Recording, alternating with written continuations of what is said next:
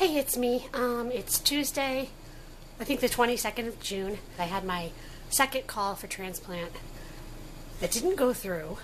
Um, another donor was meant to get the lungs. I found out today that actually he didn't because the lungs through a clot, a blood clot, and they couldn't be used at all. I'm just tried to recover from the journey last night of thinking maybe I was get my be getting my lungs, and then I didn't. I'm starting to crack under the pressure, but um, I'm tired. Tired of waiting and tired physically. um, I was talking to my friend with CF who has decided to get a transplant. She's on the list and she's waiting. Um, it could be any day now. I was talking to her and telling her how excited I am for her and how great it's going to be for her. she started expressing how she felt bad for me because I wasn't getting a transplant. Just kind of made me think like a lot of people think that if you don't get a transplant, you're just kind of resigning to die. And that's that's not the case. I it's the opposite. I I want to live. I want to like I want to do everything I can with the time that I have, however much time that may be.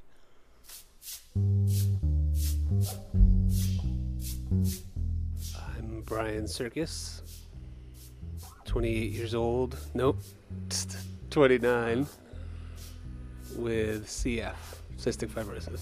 I'm Mary Elizabeth Peters. I'm 29 years old. I'm a drama teacher and a poet. When I was born uh, with cystic fibrosis, kids lived till about 8 or 10 years old.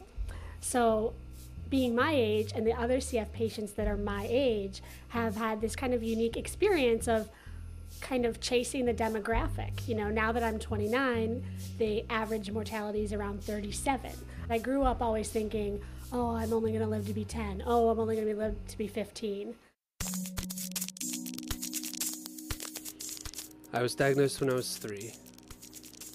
And I was really healthy up until about 22. And since then, there's a pretty sharp decline over the next like five years or so. My lung capacity kind of was falling away from me in a very slow way as I was growing up and through college. I was having, you know, a little bit of sickness here, a little bit of sickness there. So then by the time I was in my early 20s, I was down to about 40% lung capacity. The lung function that I'm at right now is about 19%. Last year, I got really sick. You know, they were they were surprised that I recovered, and it was a, it's been a slow recovery. I had to move back home from Boston. You know, in many ways, college is, you know, you have all this free time, and then you move into the work world, and you have to be somewhere every day at a certain time and be there for eight, nine, ten hours. And it gets more difficult to figure out, well, how am I going to do three treatments a day? How am I going to get enough sleep? Well, what do I miss about Boston? I mean, all my friends. I really miss them. I miss the independence. I miss Fenway. I miss going to the park. I miss driving. When I was in the ICU and my lungs were failing, the doctors were talking to me and my family about me dying and all the things we needed to do for, to prepare for that. And then just, I don't know, it just kind of out of the blue, I started getting better. Still don't really understand why. Presumably, all of the drugs they were pumping into me. so anything would have been better than, you know, dying. but no, I, you know, went through rehab. It was crazy. I was, it was, it was I know. Right, Lily? Yeah. My name is Ahmet Uluer, Director of the Adult Cystic Fibrosis Program at the combined Children's Hospital Boston and Brigham and Women's CF Center. Beth and Brian were part of our CF Center. Cystic fibrosis is a genetically transmitted disease, and uh, it impacts about 30,000 uh, people in the U.S. There's a deficiency in the it's called the CFTR, CFTR gene, or the cystic fibrosis transmembrane regulator gene, which leads to dysfunction in multiple organs. It predominantly affects the lung. And in the lungs, when you have a dysfunctioning uh, protein, you end up having a dehydrated airway surface liquid layer. This simple abnormality where chloride is not being regulated properly at the cell surface essentially doesn't allow for bacteria and other debris to be cleared. It also is very hospitable to bacteria. bacteria can thrive. So bacteria that are normally pretty harmless to regular people will become uh, very dangerous. Um, chronic infection and inflammation that slowly uh, destroys the lung. It is a disease affecting the endocrine system. So most people produce wet, slippery mucus. Mucus. which is gross, right? I, I always say CF is the grossest disease anybody could have. thicker and like sticky mucus. The mucus that's in your lungs, that's in your digestive system, in your gynecological system, um, instead of being thin and being used for its proper functions in different areas of the body, it is too thick. It kind of grabs germs and grabs diseases Very friendly to bacteria. and keeps them and lets them grow. And uh, in the lungs, it just clogs up the airways. So eventually, what we call an obstructive ventilatory defect. you you know you just have a lot of trouble breathing. You feel kind of like you're drowning all day.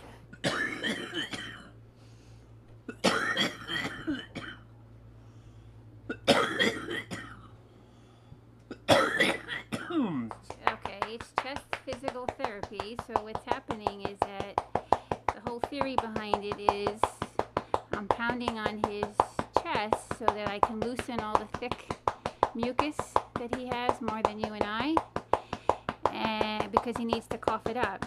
Because if he doesn't, that's when he gets the bad infection. the light beating of your chest in different positions to drain the mucus and to open up the airways. Literally beating yourself, like beating mucus out of yourself. This is something that he has to have every single day. Coughing helps. Not everybody loves to cough because for them, when they start coughing, sometimes they can't stop coughing, or sometimes they cough so hard it makes them want to throw up. When you cough up that big plug that you just like feel has been causing you trouble, and now it's gone. It's it's relieving. It's it's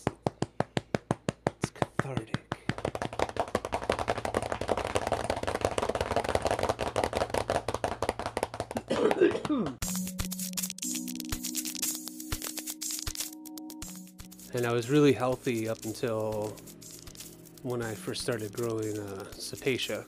We usually say that there's no emergencies in CF, um, but this bacteria presents an emergency. A group of organisms that we know that cause a worsening uh, disease in CF patients. In fact, when we use the word cepacia, it is uh, patients feel this is a, a death sentence. They feel like this is the bacteria you need to avoid. There was a time when it seemed like a lot of patients were contracting cepacia and ad- adult patients who were doing relatively well and then and then getting cepacia and then immediately having a very you know very getting very sick very quickly from it These bacteria um, also impact the way you survive um, the post lung transplant. because the Cepacia can come back even after the lungs were taken out and replaced with new ones. And they think it's because the Cepacia doesn't just get into the lungs; it gets into the blood, it gets gets into the whole body. Considering the the life I'd have to live just to go through this, to have, you know, just a 50% chance of surviving just didn't sound like a good decision for me. In the way I've lived my life. You know, I'd rather I'd rather fizzle out, you know, than fade.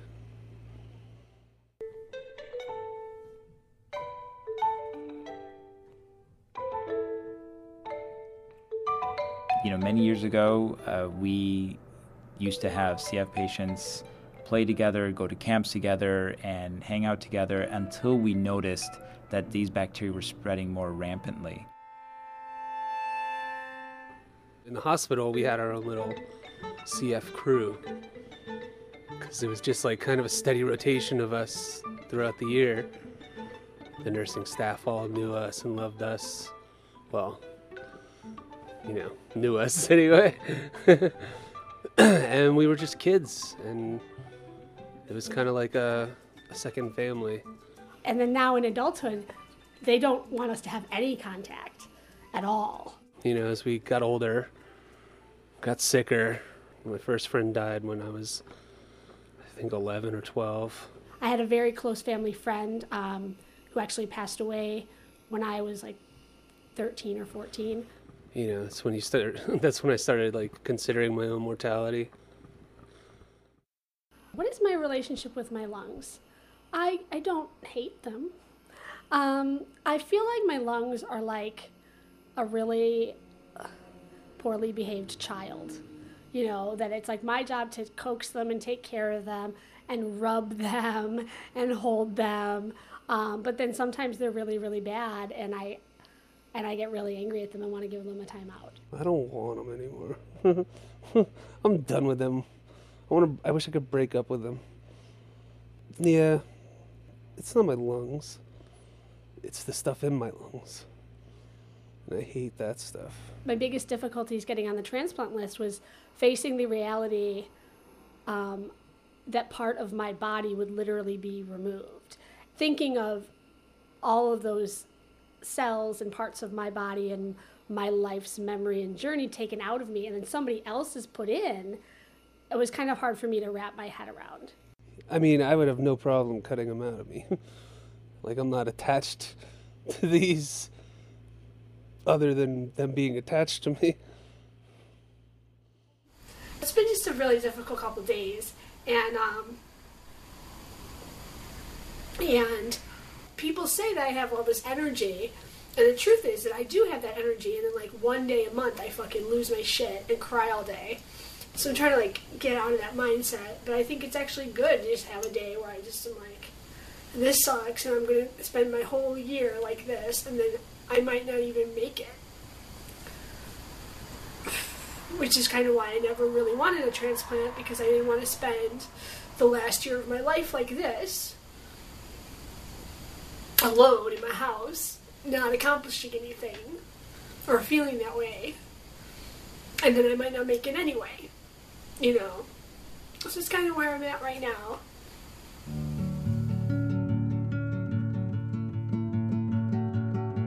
Well, it was really difficult. I mean, I, I would say a year and a half ago, I, I wasn't even considering lung transplant because I've watched a lot of friends or family members go through it and have great difficulty or pass away rather quickly after their transplant. My thought was I wouldn't want to die twice. You know, I wouldn't want to go through the whole process of preparing for death and then get a transplant and then a year later be dying again. At, at, at that point, when you're so sick that you're needing a transplant, or I should say this point, um, a lot of times it's easy to feel like you don't have any control. And uh, that that's something I, I have control over is, you know, it's a decision I can make. It's firm. And also, you know, I kind of know how it's going to be at this point.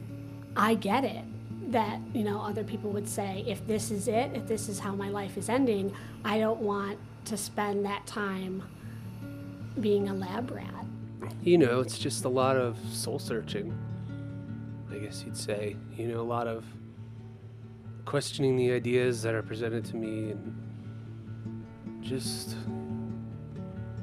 I think asking the questions that everyone asks themselves, maybe just a decade earlier.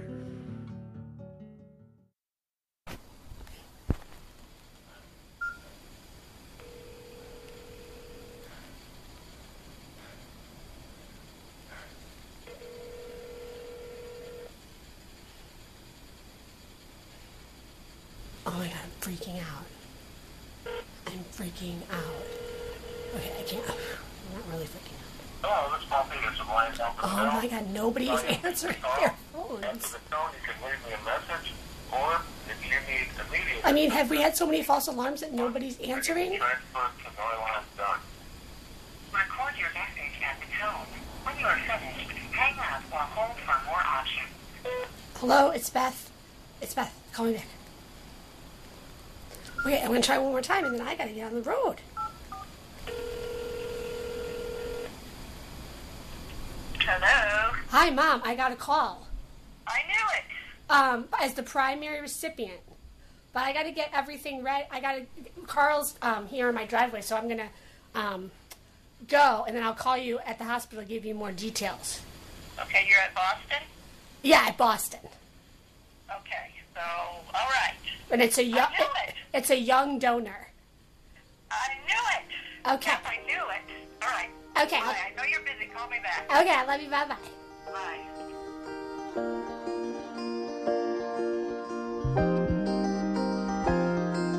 Hi, this is Beth Peters. I um, am a lung transplant recipient from July 27th, 2010. The third time I was called in was the time that I got my transplant. I was feeling really excited and I was feeling really like I just wanted to get it over with. Because the more time that went by, the more I, I started to think about the actual process of it. Um, and that was making me very emotional. I call them boyfriend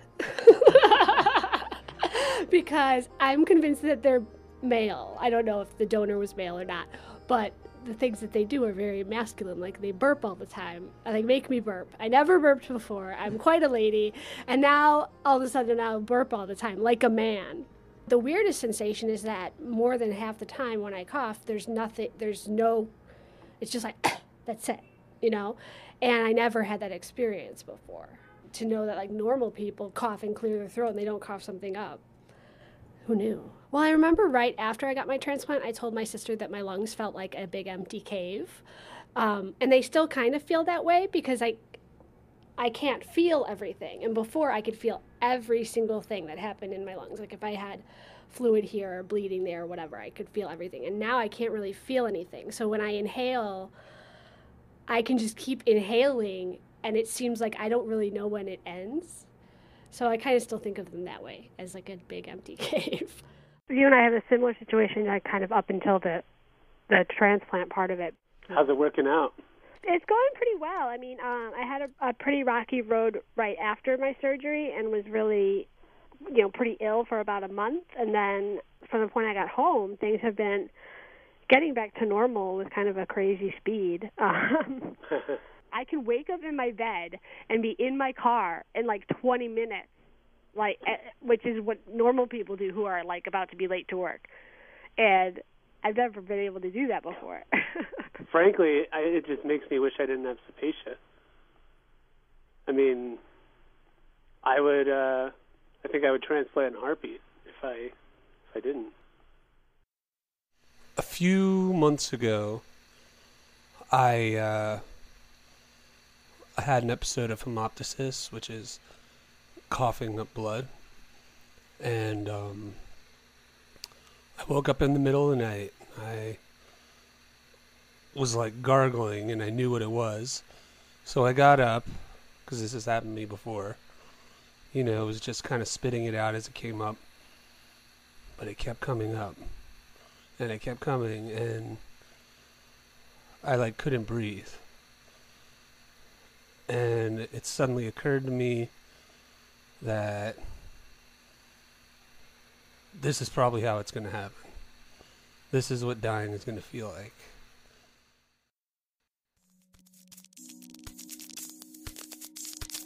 Turning 30 for me was more of an accomplishment. My mom, being the wonderful person she is, threw me a huge, amazing birthday party and invited all of my friends from all over and family.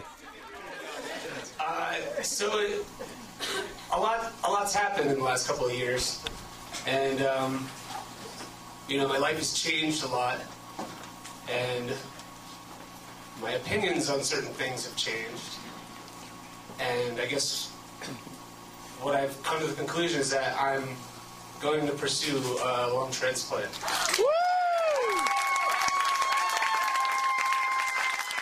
I want to say my gut told me, you know? But it's more than that. It just It just feels like it's right. because I analyzed it a lot. My gut told me that it would be best for me to just take the time I had and rather than, you know, chase some sort of pipe dream with the, this lung transplant, um, make the most of the time I had. Time with my friends, time with my family just kind of be happy for every day, you know? And I did that. I did that for two years. I did what I wanted to do. I, I did it. Then we go back to that day of me coughing blood. That was a turning point for me.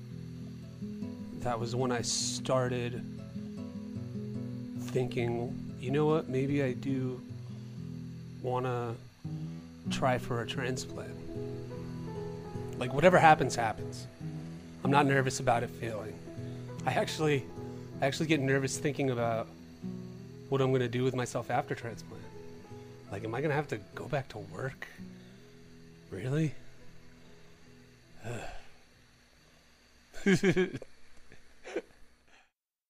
Some of the poems just kind of fly out of me. Um, this poem in particular came because a woman called me a dragon slayer. And I thought, it really bothered me because I thought, I don't know, I just thought that's a weird personification of me. In the world of that, like a dragon, a dragon slayer, humans, mythology, I would rather be the dragon because the dragon, you know, doesn't ever get slayed by the dragon slayer. That's what this is really about. Dungeons and Dragons. It's a fantastic game where you can be anything. You can be anything you want. A warrior prince, an outcast wizard of dark magic. Hell, you could be an orc. Or a half orc. I am a dragon. I fly through the sky, though heavy with wings like steel, never tiring. I land upon the sea, perched on delicate feet, never sinking. I plunge to the deepest depth of the sea, never gasping. I do not need to breathe like you. I do not need to breathe. You could be a monk. I had a good friend named Xanthar. He was a half orc monk. I am a green, white, pink, white, purple, white dragon. I float into the clouds and am invisible. I climb among trees and am a giant. I balance on the mountaintop only to witness. I do not need to rest like you. I do not need to rest. A great gold wyrm dragon. W Y R M. I am a mythical, imaginary, remembered, and forgotten dragon. I do not fly among you, but I would. I may not fly forever, but I could. I will not fly in silence, though I should. I am not defeated by you. I am not defeated. I am a dragon.